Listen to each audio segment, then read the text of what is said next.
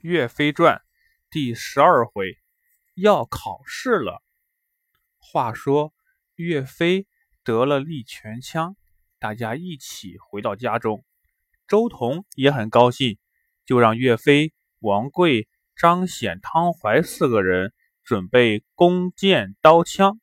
周同老师要传授他们武艺啦。四个兄弟每天在空场上开弓射箭。舞剑弄枪。有一天，周同问汤怀说：“岳飞学习了枪法，你想学习什么兵器啊？”汤怀说：“我看岳大哥枪耍得好，很威风，我也想学习枪法。”周同说：“行，那我就教你枪法。”又问张显，张显说：“这个枪好是好。”可是打仗的时候，一枪刺过去，刺不着怎么办？我觉得呀，要在枪头上加个钩，这样才行。如果刺不着呀，我还能勾住对方。周彤说：“这个兵器也有，名字叫做勾连枪。我画个图样，你让你爸爸照这个样子去做一个，我就教你这个吧。”轮到王贵了，王贵说。什么枪啊、钩啊的，我觉得都不行。最好的是大刀，打仗的时候一刀砍下去，少说三四个，多了呀能砍七八个。我要是从早上砍到晚上，不是能砍几千几百个人吗？那不是很痛快？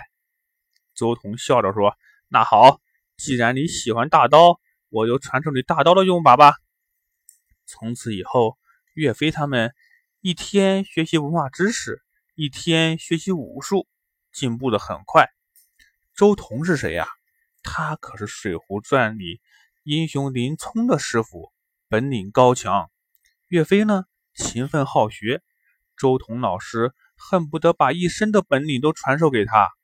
所以呀，岳飞文武双全，比林冲还要厉害。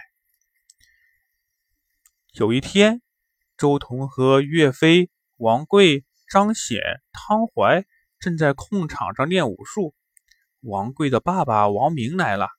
王明说：“最近咱们县里要举行比武考试了，要选拔优秀的人才。我已经把你们四个的名字都报上去了。你们准备准备，过几个月就要进城参加考试了。”周同对王贵、张显、汤怀说：“你们呢，赶紧回去，让你们的爸爸给你们准备准备衣服，准备准备武器。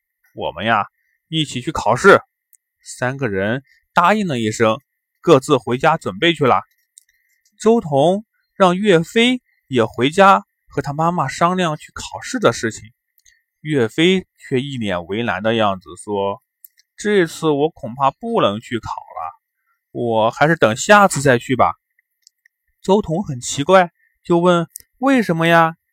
岳飞说：“王贵、张显、汤怀他们三个人家里比较有钱，能买得起武器、衣服还有马匹。你看我这身上衣服还有补丁呢，哪有钱买马呀？如果考试比武，那是需要马匹的，我买不起，还是下回再去吧。”周同点了点头说。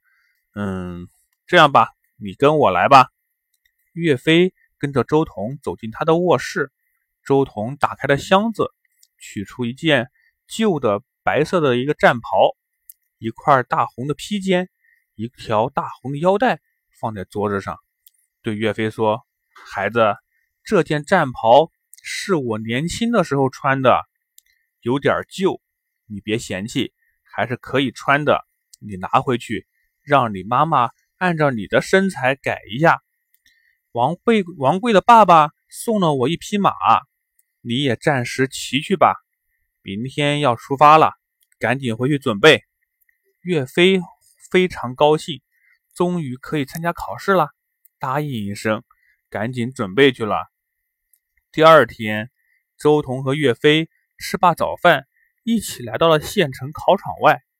王贵、张显、汤怀。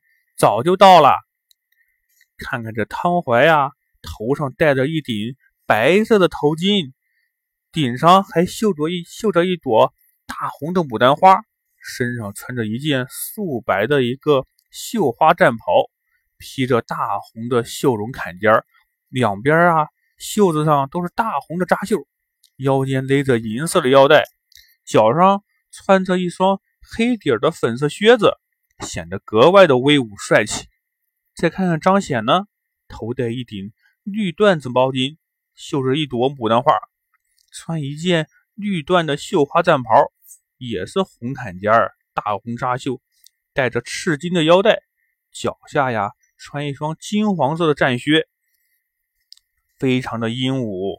再看看王贵，身上穿着大红的战袍，头上戴着大红的头巾，胸前绣着一团白色的大红大花。